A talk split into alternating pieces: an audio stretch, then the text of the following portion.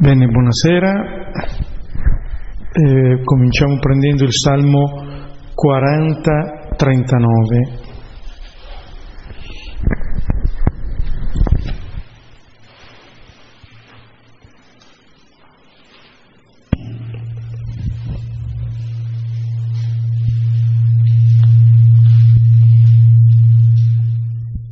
Qui riuniti nel nome del Padre e del Figlio e dello Spirito Santo. Amen.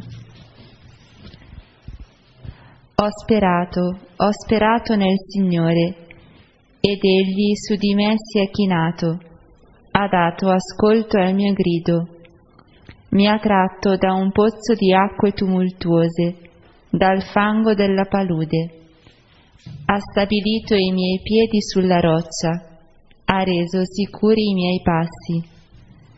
Mi ha messo sulla bocca un canto nuovo, una lode al nostro Dio.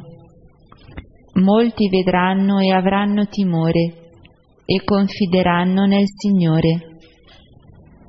Beato l'uomo che ha posto la sua fiducia nel Signore e non si volge verso chi segue gli idoli né verso chi segue la menzogna quante meraviglie hai fatto, tu, Signore, mio Dio, quanti progetti in nostro favore. Nessuno a te si può paragonare. Se li voglio annunciare e proclamare, sono troppi per essere contati. Sacrificio e offerta non gradisci, gli orecchi mi hai aperto non hai chiesto olocausto né sacrificio per il peccato. Allora ho detto, ecco, io vengo. Nel rotolo del libro su di me è scritto, di fare la tua volontà. Mio Dio, questo io desidero, la tua legge è nel mio intimo. Ho annunciato la tua giustizia nella grande assemblea Vedi, non tengo chiuse le labbra, Signore, tu lo sai. Non ho nascosto la tua giustizia dentro il mio cuore, la tua verità e la tua salvezza ho proclamato.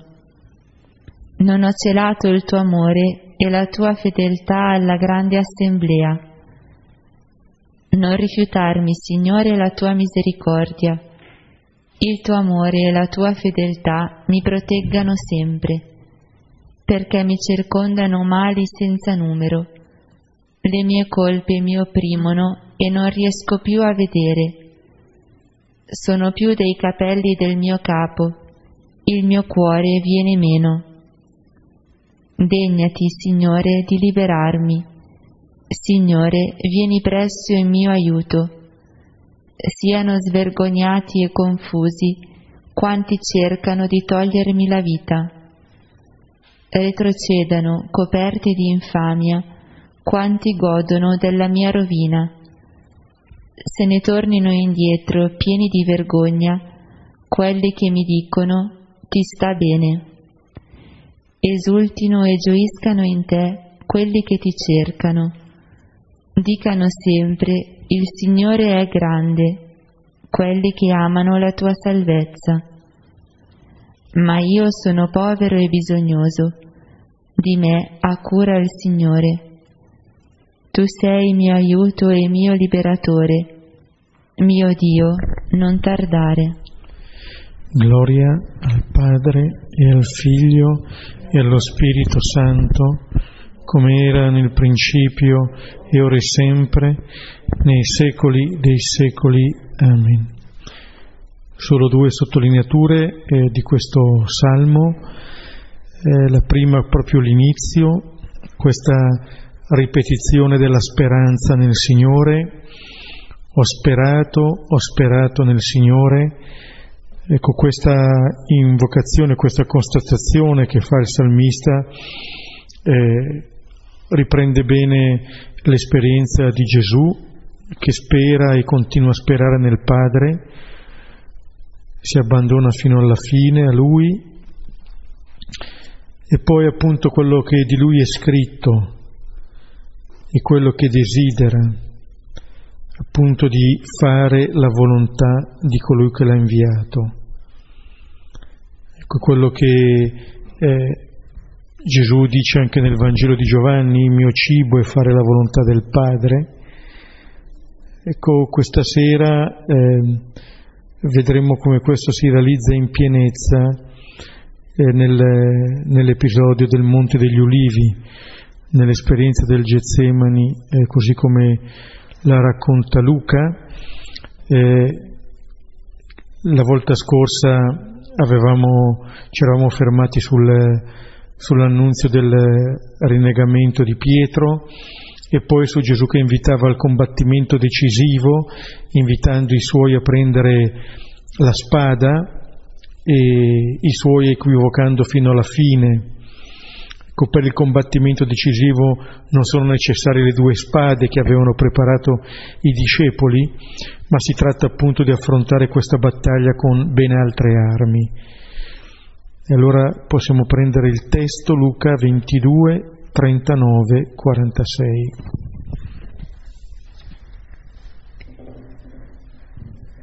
E uscito andò come di solito al Monte degli Ulivi. Ora lo seguirono anche i discepoli. Ora, giunto sul luogo, disse loro, pregate per non entrare in tentazione.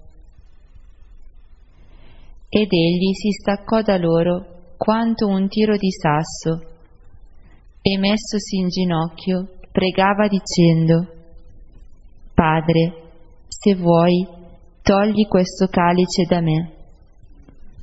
Tuttavia sia fatta non la mia volontà, ma la tua. Ora gli apparve un angelo dal cielo che lo confortava. E entrato in agonia, pregava più intensamente e divenne il suo sudore come gocce di sangue che scendevano sulla terra. Elevatosi dalla preghiera, venuto presso i discepoli, li trovò assopiti per la tristezza e disse loro, perché dormite? Levatevi e pregate per non entrare in tentazione.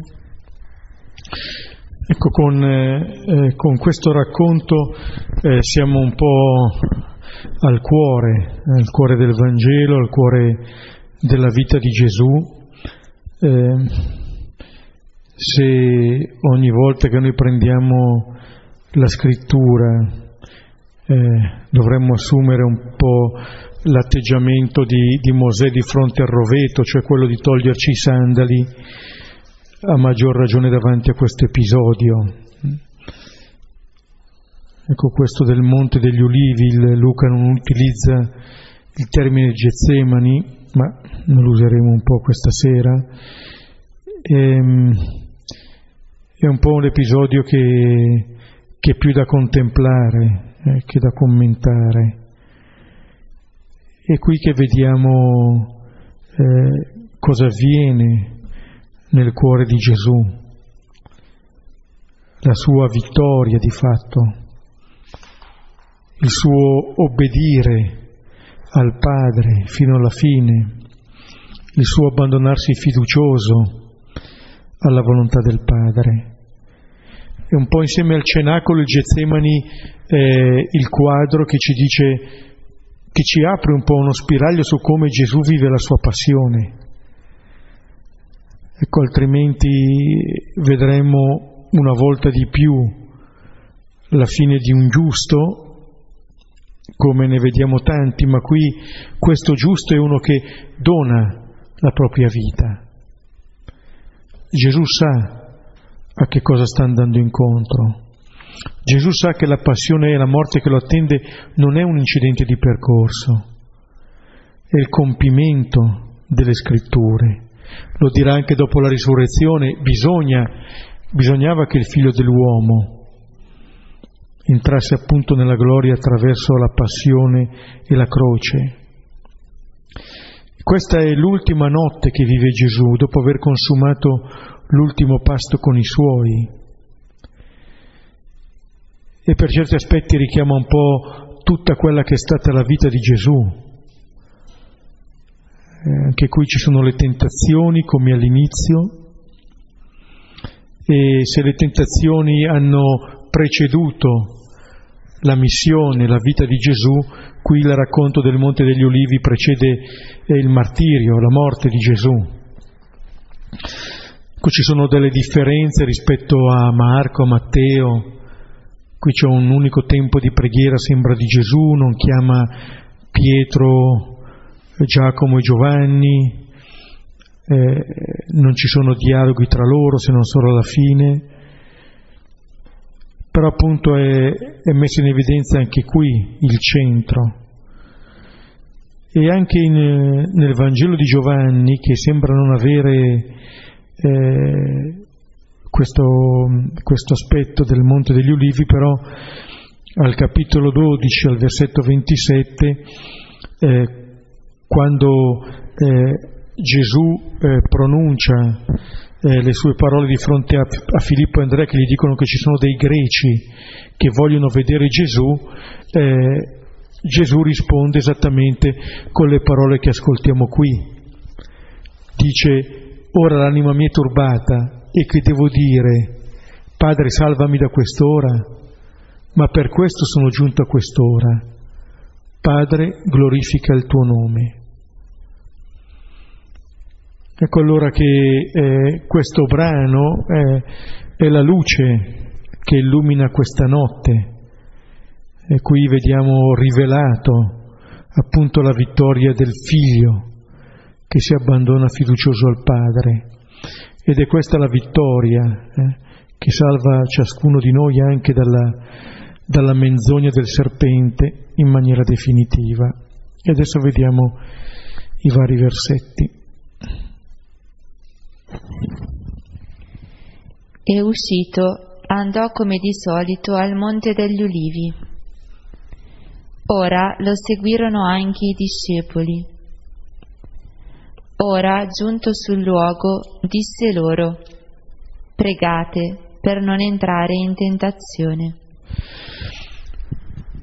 Ecco, la prima cosa che fa Gesù è di uscire, sono stati in quella casa, in quella sala, eh, avevamo visto anche la preparazione di quel luogo, quel luogo che tornerà ad essere significativo, ma Gesù esce.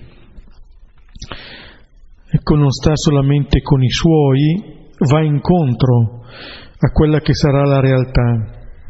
Questo passaggio dall'interno all'esterno. È sempre difficile eh, questo passaggio, sempre difficile la comunione tra l'interno e l'esterno. A volte è più facile uno, a volte è più facile l'altro. A volte magari uno è più riconosciuto all'esterno, all'interno lo si riconosce molto bene, e invece lo si conosce molto bene, oppure il contrario, si può stare assieme bene all'interno, ho desiderato ardentemente di mangiare questa Pasqua con voi, però Gesù non vive questa Pasqua solamente per i suoi, è per tutti. Quello che Gesù si appresta a vivere lo vive per ogni uomo, anche per noi. E quando esce si dice che come di solito andò al Monte degli Ulivi. Eh, l'avevamo già, già visto al, al capitolo 21, al versetto 37, durante il giorno insegnava nel Tempio, la notte usciva e pernottava all'aperto sul monte detto degli Ulivi. Questo ci dice una cosa, che eh, la minaccia di essere ucciso non fa cambiare idea a Gesù non fa cambiare itinerari.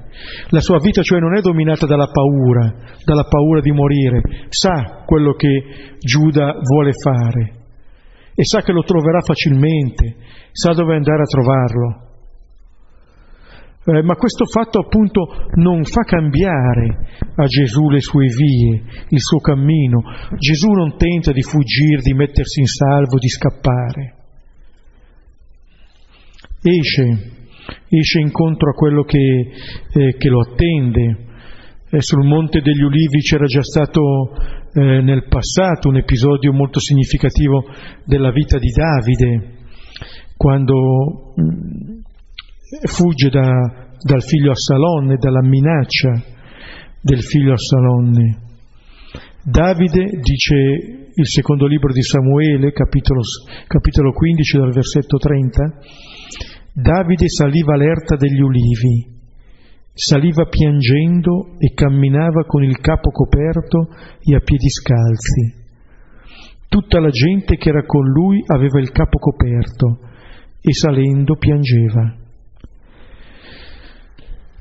Ecco, questa è un'altra immagine e anche lì di fatto si parla di un padre e di un figlio.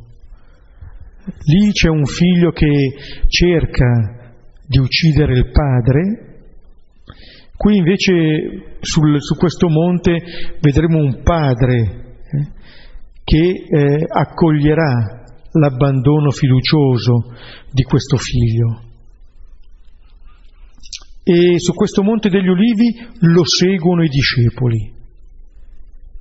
Gesù aveva detto loro, siete coloro che hanno perseverato con me nelle mie prove, ecco i discepoli sono chiamati a seguirlo fino qui, fino a questa prova.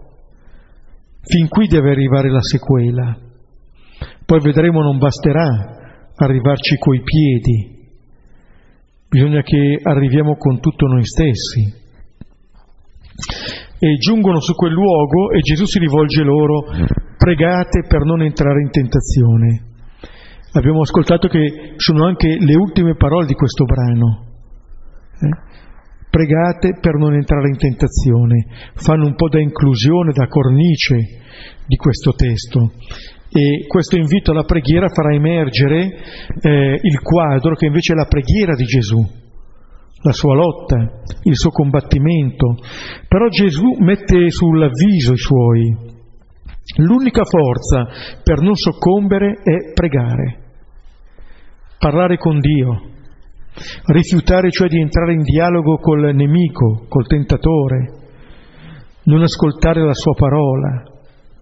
Entrare in tentazione significa cadere, e la tentazione definitiva è esattamente quella di perdere la fede.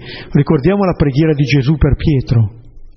Io ho pregato per te, che non venga meno la tua fede. E se nel deserto le tentazioni riguardavano solamente Gesù, qui i discepoli sono accomunati nella lotta del loro Maestro. E questo eh, questo invito eh, da parte di Gesù ci dice che non solo Gesù eh, non cambia i suoi programmi perché è minacciato di morte, no, la paura della morte non lo, eh, non lo distrae dal suo cammino, ma eh, rimane attento anche ai suoi discepoli. Cioè Gesù non cerca di mettere in salvo se stesso, non pensa solamente a se stesso, ma qui invita i suoi, sta pensando ai suoi discepoli, in un certo senso si preoccupa, pregate per non entrare, per non cadere in tentazione. E dicendo questo Gesù dice che non si può sostituire in questa preghiera i suoi, sono chiamati loro a prendere questa iniziativa. Ecco allora Gesù che arriva sul luogo e rivolge questo invito ai suoi. Possiamo continuare con gli altri due versetti. Ed egli si staccò da loro quanto un tiro di sasso e messosi in ginocchio pregava dicendo, Padre, se vuoi, togli questo calice da me. Tuttavia sia fatta non la mia volontà, ma la tua. Ecco, Gesù si stacca da loro, eh, qui ci sono anche diversi richiami al primo libro dei re, eh, vedremo poi anche la figura dell'angelo, qui come Elia che si stacca dalla ragazza che lo accompagnava, e Gesù si stacca qui dai suoi. Come dire che in questo episodio la parte centrale ci fa contemplare un Gesù che rimane da solo, Gesù solo col Padre. Questo dovrebbero contemplare i suoi discepoli. Questo siamo chiamati a contemplare anche noi. Ed è anche il modo con cui Gesù non solo invita i suoi a pregare per non cadere in tentazione, ma dà l'esempio ai suoi. Spesso Luca, l'abbiamo visto nel suo Vangelo, ritrae eh, Gesù in preghiera, eh, da prima del battesimo in poi. Qui, e qui ci viene detto anche come, si allontana e si mette in ginocchio. Anche la modalità della preghiera, che dice questa intensità, questa umiltà, proprio il toccare terra. E Gesù ha sempre vissuto secondo eh, la volontà di suo Padre e l'ha vissuto esattamente mediante la preghiera. Prima delle sue scelte più importanti, eh, Gesù ha vissuto la sua relazione con il Padre. E eh, la prima parola di questa preghiera è Padre. Cioè Gesù è solo, ma è solo col Padre. Questa è in un certo senso la parola principale che Gesù pronuncia. È quello che dice la relazione, il modo con cui Gesù vive questo momento di prova. Se vogliamo, qui abbiamo la risposta di Gesù alla parola del Padre che finora è stata ascoltata al battesimo, Luca 3, 22. Tu sei il mio figlio prediletto, in te mi sono compiaciuto. Alla trasfigurazione, una parola rivolta ai discepoli ma che riguarda ancora Gesù. Questi è il figlio mio, l'eletto. Ecco, Gesù ha detto direttamente a Gesù e dice ai suoi, che Gesù è il figlio. E qui Gesù risponde, Padre. Poi vedremo anche le altre parole, ma qui c'è l'essenziale, nelle parole che dicono la relazione. Se ricordate Genesi 22, l'episodio di Abramo e Isacco, quando vanno sul monte, le prime parole, il primo e unico dialogo che avviene tra Isacco ed Abramo sono Padre mio. La risposta, eccomi figlio mio. E poi dirà, ecco qui il fuoco e la legna, ma dov'è l'agnello per l'olocausto? Ecco questo dialogo essenziale è veramente una scuola di preghiera. Qui ritroveremo quella domanda che nella versione di, del Padre nostro di Luca, al capitolo undicesimo, non c'era esplicitata, ma qui verrà posta. Sia fatta appunto la tua volontà.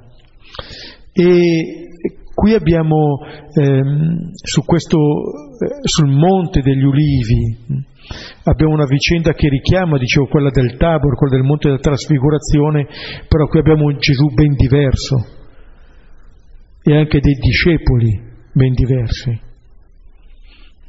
Qui non siamo più in presenza di un Signore che manifesta la propria gloria, ma qui lo vediamo al centro del suo combattimento. Ma il mistero di Gesù è esattamente il tenere insieme il Tabor e il Getsemani il Getsemani e il risorto. Sono le due facce dell'unico mistero di Gesù. Passione e morte da un lato e risurrezione dall'altra. E tutti e due questi aspetti si illuminano. Ecco allora la prima parola, Padre, che dice esattamente la relazione. E poi, se vuoi, togli questo calice da me allontana da me questo calice, se vuoi. Come dire, Gesù esprime il proprio desiderio, anche con un imperativo, ma lo sottopone alla volontà del Padre, come dopo dirà sia fatta la tua volontà. Ecco, l'avevamo ascoltato nel cenacolo, Allo stesso modo, dopo aver cenato, prese il calice. Questo calice la nuova alleanza nel mio sangue. Ecco, nessun uomo aspira a morire, nemmeno Gesù. Non vuole morire. Però la volontà più profonda di Gesù è volere quello che vuole il Padre. Qui Gesù appunto è il figlio, colui che compie la volontà del Padre, che non è una volontà di morte. Non è che Gesù voglia la morte del figlio, ma in un certo senso Gesù stesso dice con quella prima parola Padre, quella che sarà la volontà. Perché dicendo Padre Gesù riconosce la propria figliolanza e la nostra fraternità. Dicendo sì a questo Padre, Gesù dirà sì ai suoi fratelli e alle sue sorelle. L'abbandono fiducioso, l'abbandono filiale al Padre, per Gesù è l'abbandono ai suoi fratelli. L'amore pieno al Padre si realizza nell'amore pieno ai fratelli. Questo abbandono da parte di Gesù è la fede che salva. Gesù si rimette con fiducia filiale nelle braccia del Padre, come dire, rifiuta di entrare nella logica del tentatore, vince per sempre la menzogna delle origini. Quella parola del serpente che indicava nel, in Dio il nostro nemico viene sconfitta qui. Fino alla fine Gesù afferma la fiducia nel Padre si abbandona completamente all'amore, con piena fiducia al Padre. Sa che c'è una volontà di vita in questo Padre. Per quanto in maniera ancora abbastanza nascosta, forse misteriosa, non avviene a poco prezzo. La lettera agli ebrei, al capitolo 5, dal versetto settimo,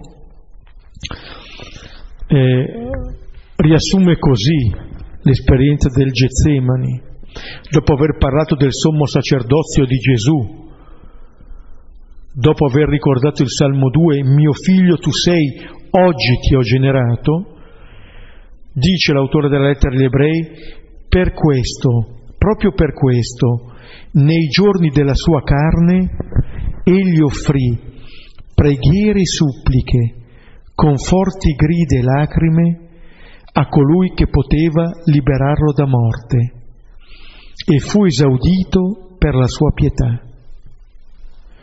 Pur essendo figlio, imparò tuttavia l'obbedienza dalle cose che patì, e reso perfetto divenne causa di salvezza eterna per tutti coloro che gli obbediscono, essendo stato proclamato da Dio sommo sacerdote alla maniera di Melchisedec.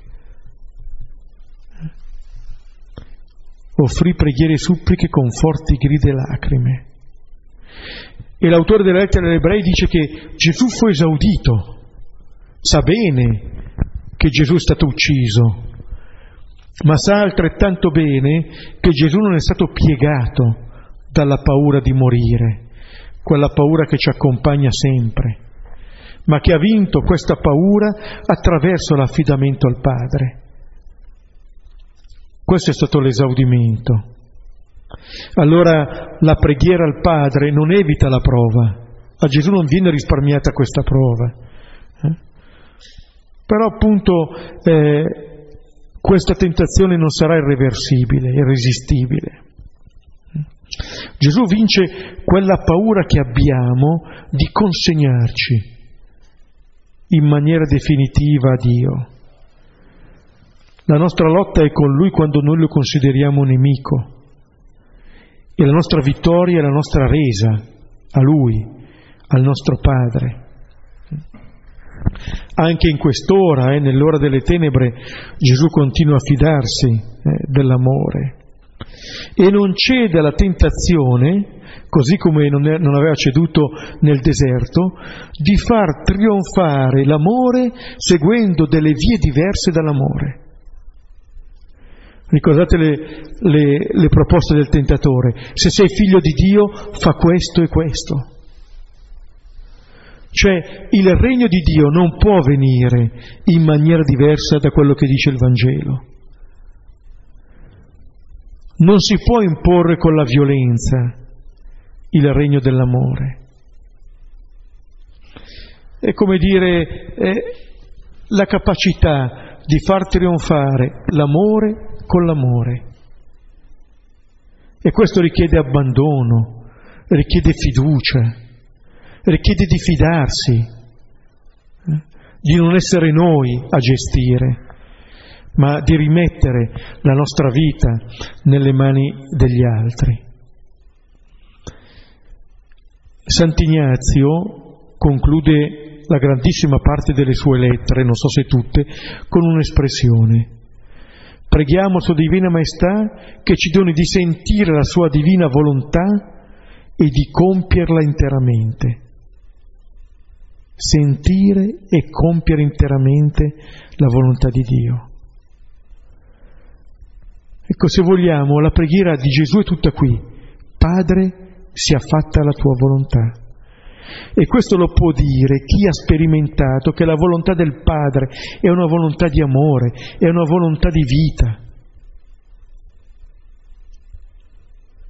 Gesù l'ha già fatto intravedere nel cenacolo, prendete e mangiate ai suoi che stanno per tradirlo, che stanno per rinnegarlo.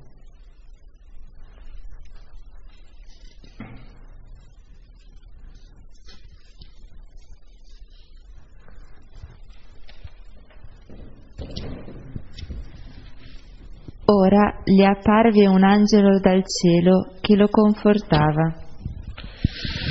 Ecco, per Gesù che veglia, che rimane con gli occhi aperti, appare questo angelo, così come anche per Elia eh, in 1 Re 19. Ecco, il Padre non ci lascia soli. Hm? Questo angelo non ha nessun messaggio da dare a Gesù, gli comunica, gli comunica questa forza, ma anche un modo per dire che Gesù, eh, l'uomo Gesù trova la forza non in se stesso, ma nel Padre, da cui l'ha implorata. E trova questa forza per, per affrontare questa battaglia, questo combattimento, appunto con le armi giuste non con la spada che avevano proposto i discepoli. La spada che avevano proposto i discepoli era la spada che avrebbe fatto versare sangue ad altri. Gesù versa il proprio. In questo modo si vince questa battaglia. E la forza che noi chiediamo è perché la sua volontà avvenga in noi come in cielo, come in cielo in una lettera al suo amico Eberhard, eh, Bonhoeffer scrive è certo che nella sofferenza è nascosta la nostra gioia e nella morte la nostra vita. Ecco, non dice che dopo la sofferenza ci sarà la gioia, dopo la morte ci sarà la vita, no, nella sofferenza è nascosta la nostra gioia, nella morte la nostra vita. Qui eh? Qui bisogna affrontare appunto il combattimento. E questo angelo che conforta, che fortifica Gesù, fa quello che poi eh, Gesù, ha, Pietro dovrà fare con i suoi fratelli, di confermarli. Mm? E allora come eh, il Signore aveva mandato il suo angelo a Zaccaria, a Maria, come manderà gli angeli le donne al sepolcro, come negli atti manderà al capitolo 12 l'angelo a svegliare dal sonno Pietro, qui lo manda a Gesù. Ecco, l'angelo non allontana il calice, il calce rimane, è lì. E Gesù lo berrà fino alla fine in un certo senso viene comunicata l'energia, la forza per poterlo bere.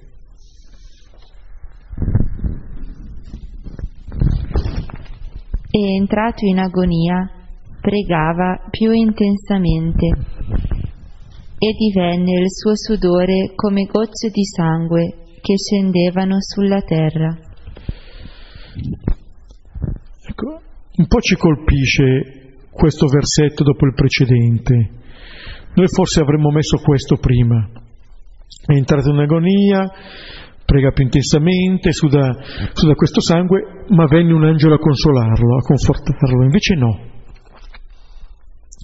Come dire eh, che l'angelo non è che risolva la situazione, rimane questa agonia che può essere sia combattimento, sia questa angoscia. E si passa dalla visione di questo angelo a questi sintomi fisici. E qua è proprio si realizzano le parole di Gesù nell'ultima cena. Questo è il mio corpo, è il mio corpo. Un corpo mi hai dato. Ecco, Gesù consegna il suo corpo e entrando in questa agonia prega ancora più intensamente.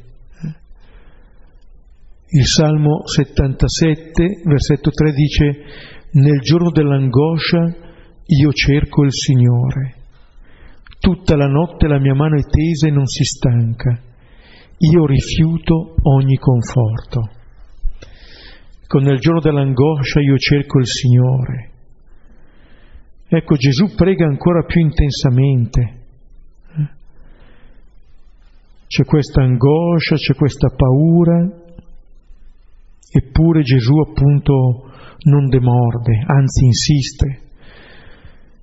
Quello che, vince, che fa vincere questa battaglia è la preghiera è la nostra relazione col Padre. Non c'è altro strumento, non ce n'è nessun altro. L'ha detto ai suoi discepoli, lo ripeterà. Pregate per non entrare in tentazione. Non lo risolviamo con le nostre idee, con i nostri progetti. Non ne veniamo fuori così. Le possiamo affrontare solamente stando lì, in preghiera col Padre. È questa preghiera che vince la morte. E allora eh, quell'angelo no, che diceva, eh, gli apparve un angelo dal cielo, eh, e adesso queste gocce che scendono a terra. Eh, questo tenere insieme questi due aspetti, il cielo e la terra. Come dire, questo aiuto che viene dal cielo ci fa vivere fino in fondo la nostra vita qui, ma ci dice anche che è possibile vivere questa vita sulla terra da figli. Ogni situazione, anche questa, anche questa situazione che sembra senza via di scampo, questa situazione che fa soffrire Gesù anche nel suo corpo, nel suo fisico,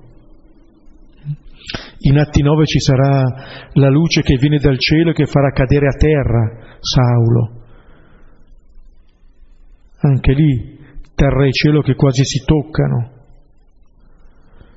Ecco, questa è la battaglia, il combattimento di Gesù.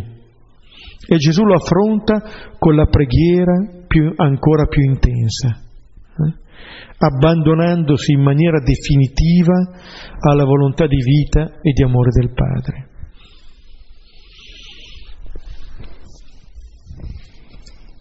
Elevatosi dalla preghiera, venuto presso i discepoli, li trovò assopiti per la tristezza e disse loro, perché dormite? Levatevi e pregate per non entrare in tentazione. Ecco, adesso Gesù si alza dalla preghiera, però eh, vediamo che questa preghiera viene continuamente sottolineata dal, dall'Evangelista. Prima si dice appunto eh, pregava dicendo, pregava più intensamente, levatosi dalla preghiera. Eh, non è questione di un momento, Gesù rimane in quella preghiera e adesso si alza e va a consegnarsi. Ecco, eh, questo è, la, è un po' l'esito di quella forza che gli è venuta dal cielo, dal Padre, attraverso l'angelo. E, e va verso i discepoli e li trova assopiti per la tristezza. Luca dà questa motivazione per il sonno. Ecco, questi sono i discepoli che poco prima avevano detto nel, per bocca di Pietro, con te sono pronto ad andare in prigione e alla morte. E quando Gesù ha detto restate qui, pregate per non entrare in tentazione, non ce la fanno. I discepoli pensano di essere capaci di chissà quali cose e non sono capaci di fare quella piccola cosa che Gesù ha chiesto. Sperimentano uno scarto tra quelli che sono anche i loro desideri che sono sinceri e la loro realtà. Ma questo mette ancora più in luce le parole e i gesti di Gesù nel cenacolo. Per questi qui voi siete quelli che avete perseverato con me nelle mie cose. Ho desiderato ardentemente di mangiare con voi questa Pasqua prima della mia passione. Però appunto Gesù sa che quella sequela zoppica. L'hanno seguito fino lì, ma ci sono arrivati solamente coi piedi. Sono altrove. E anche quegli occhi chiusi, assopiti, ci dicono che le prime resistenze le abbiamo col fisico quasi. Mentre Gesù sposa pienamente l'obbedienza al Padre con il suo corpo, con tutto se stesso, questi sperimentano invece il sonno, ma che per loro diventa ancora un rifugio, una protezione e forse quegli occhi che si chiudono nel sonno sono un po' anche una forma di fuga, una presa di distanza iniziale da questo Gesù, che forse non riconoscono più, non se l'erano immaginato così il loro Signore. Eccoli lì i suoi discepoli, eccoci qui. La nostra preghiera è il tenere gli occhi aperti su Gesù, sul suo rapporto filiale col Padre, e quello che fa Gesù, siamo chiamati a farlo noi, levatosi dalla preghiera, dice levatevi e pregate. Devono levarsi come Gesù, ma devono pregare, stare svegli e pregare. Solo queste due azioni possono portare termine alla loro tristezza e li possono ricollocare accanto a Gesù. Perché non entriate in tentazione? La tentazione come quella di Genesi 22, pensare che il Signore voglia la morte, non credere che l'obbedienza a Dio, alla sua volontà, sia amore e vita. Questa è la tentazione, il non credere, non credere che la volontà di Dio sia una volontà di vita e saperla noi più lunga di Dio. E invece eh, Gesù vince questa sfiducia che era già stata in Adamo. La vince appunto con la sua fiducia nella parola che avevamo già visto anche nelle tentazioni nel deserto. Gesù vince la tentazione fidandosi della parola del Padre, cioè fidandosi del Padre. Mm? E allora eh, Gesù qui ritrova tutte le sue energie abbandonandosi con fiducia alla volontà del Padre hm? e saprà affrontare la situazione che gli verrà incontro senza violenza, senza violenza. In un certo senso, anche a coloro che andranno per arrestarlo, Gesù potrà dire prendete e mangiate, come l'ha detto ai suoi discepoli, perché ha vinto eh, definitivamente questa battaglia. Nella lettera agli Efesini, al capitolo secondo, Paolo dice che Gesù ha fatto dei due popoli uno solo, distruggendo in se stesso l'inimicizia, non distruggendo il nemico, ma distruggendo in se stesso l'inimicizia. Ecco, Gesù si abbandona con fiducia filiale al Padre, credendo nella volontà di vita del Padre e in questo modo realizzando la piena comunione con i suoi fratelli. Ecco, in questo modo Gesù compie la volontà del Padre, che è una volontà di vita, una volontà di comunione, una volontà di fraternità. Ecco, possiamo sostare qualche momento e poi condividere.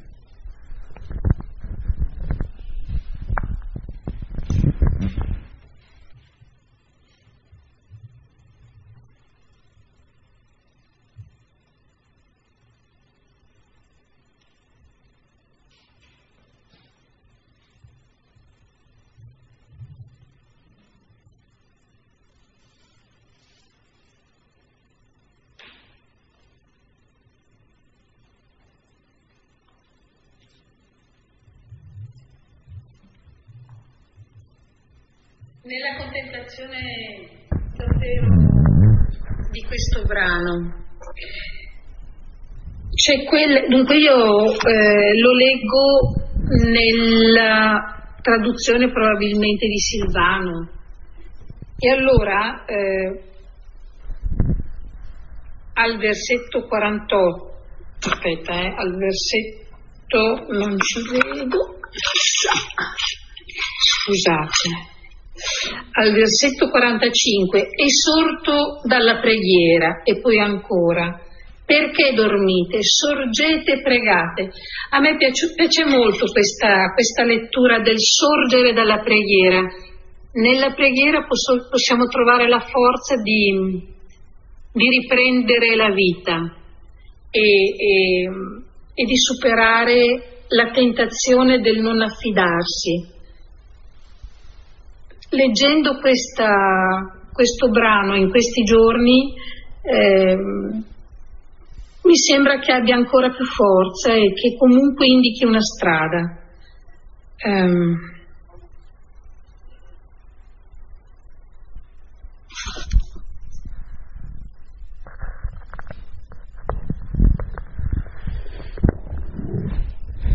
sì, tra,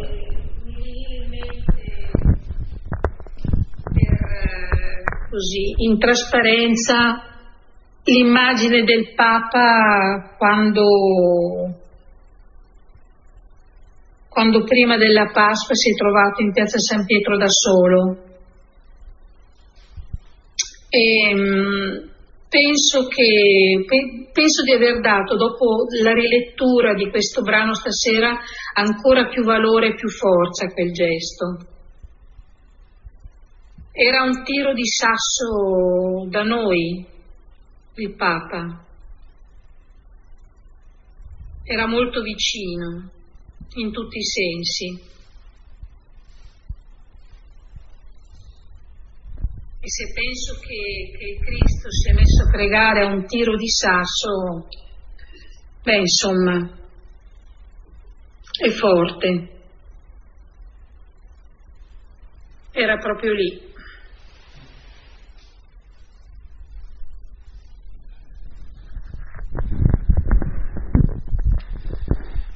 Io rimango sempre meravigliato eh, della differenza tra l'atteggiamento addormentato dei discepoli e quello vigile e attivissimo di coloro che cattureranno e poi uccideranno Gesù. E mi meraviglia anche eh, il modo con cui Gesù invita i discepoli a prepararsi e li invita a non affaccendarsi come si stavano affaccendando e probabilmente anche affannando coloro che, le, che lo cattureranno un po' come con Marta e Maria, mi viene in mente questo paragone, mm, quando, eh, e questo mi, mi interroga anche nella vita quotidiana, a volte nelle circostanze in cui sembra di dover preparare una controazione e organizzare cose complesse, eh, l'atteggiamento migliore, quello più utile per prepararsi, non è quello di affaccendarsi e affaticarsi, ma quello di rimanere con lo sguardo fisso su Gesù e contemplare.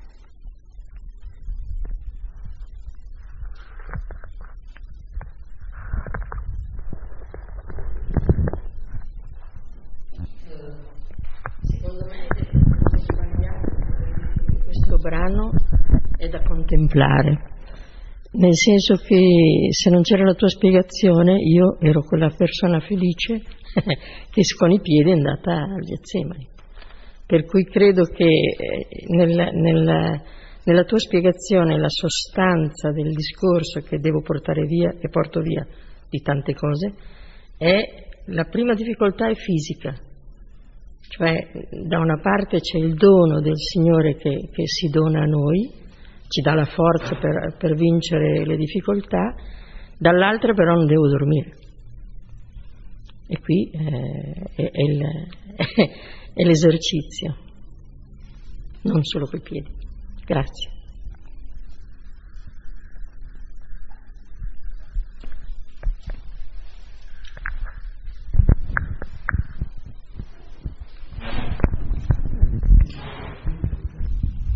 A me, vado. Eh, a me ha colpito molto velocemente, eh, so che dobbiamo chiudere.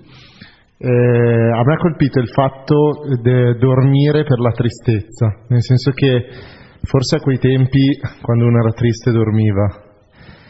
Nei nostri tempi, invece, quando uno è triste, magari quando uno è ansioso, eccetera, non riesce a dormire. E quindi mi ha fatto pensare che forse vivendo in un tempo molto diverso da quello che, che viene presentato, forse il tempo che dobbiamo ritagliarci per pregare non è tanto sottratto al riposo quanto appunto all'affanno e a tutte le cose che dobbiamo fare durante il giorno. Grazie. A me sono venuti in mente altri due passaggi del, del Vangelo di Luca che parlano della preghiera. E in uno quando diceva Gaetano di Marta e Maria, è, è, vero che subito dopo Gesù insegna qual è la preghiera del Padre nostro, nel senso che i discepoli lo vedono e, e chiedono di, di, insegnarli a pregare.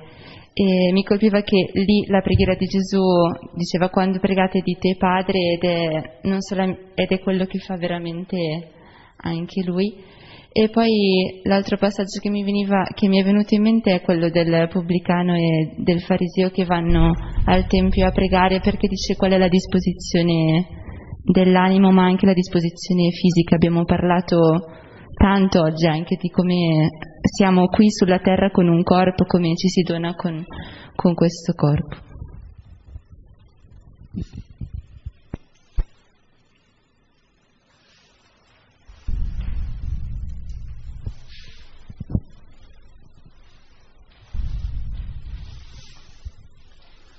Me ha colpito di, di Gesù, della, questo suo atteggiamento ehm,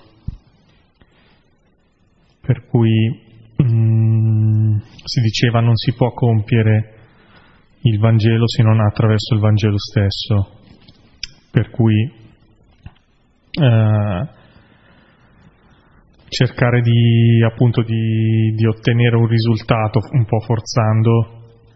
Ehm, cioè mi, mi, è piaciuta questa, mi ha colpito questa cosa dell'amore che non si può compiere se non attraverso l'amore, perché in questo caso, quando si parla di, di queste questioni, il fine non giustifica i mezzi, perché il, il fine e i mezzi coincidono. E, ehm, e mi colpisce perché in realtà tutta la passione di Gesù io la, la, la vedo e la, la sento in quest'ottica qui, cioè in ogni istante è così.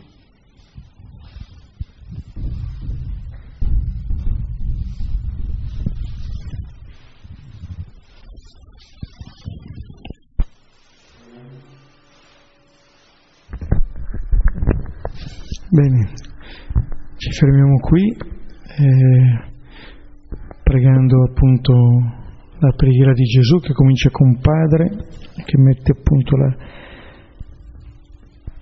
la richiesta di compiere la sua volontà e anche quella di non abbandonarci alla tentazione. Padre nostro, che sei nei cieli, sia santificato il tuo nome, venga il tuo regno, sia fatta la tua volontà come in cielo, così in terra. Dacci oggi il nostro pane quotidiano e rimetti a noi i nostri debiti, come anche noi li rimettiamo ai nostri debitori, e non abbandonarci alla tentazione, ma liberaci dal male. Amen. Nel nome del Padre, del Figlio e dello Spirito Santo. Amen. Arrivederci, in dicembre le due serate saranno l'1 e il 15 di dicembre.